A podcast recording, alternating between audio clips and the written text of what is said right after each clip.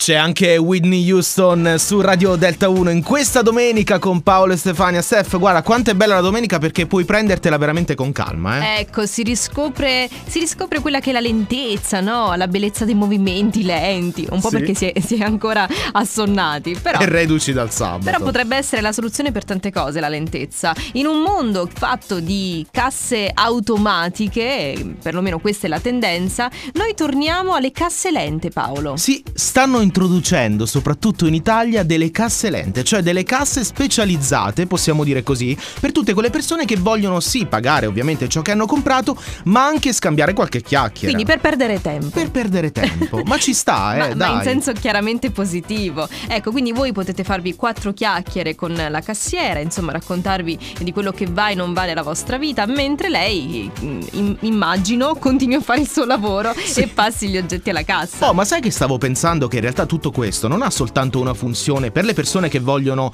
eh, perdersi in chiacchiere, ma anche per chi va di fretta, perché automaticamente riescono a liberare le casse le altre Sì. da chi invece ha dei ritmi un po' più frenetici. Quindi potrebbe essere anche una soluzione per, per chi va di fretta? Ma sì, ma infatti è, è geniale. Scarichiamo realtà- i lenti tutti da una parte.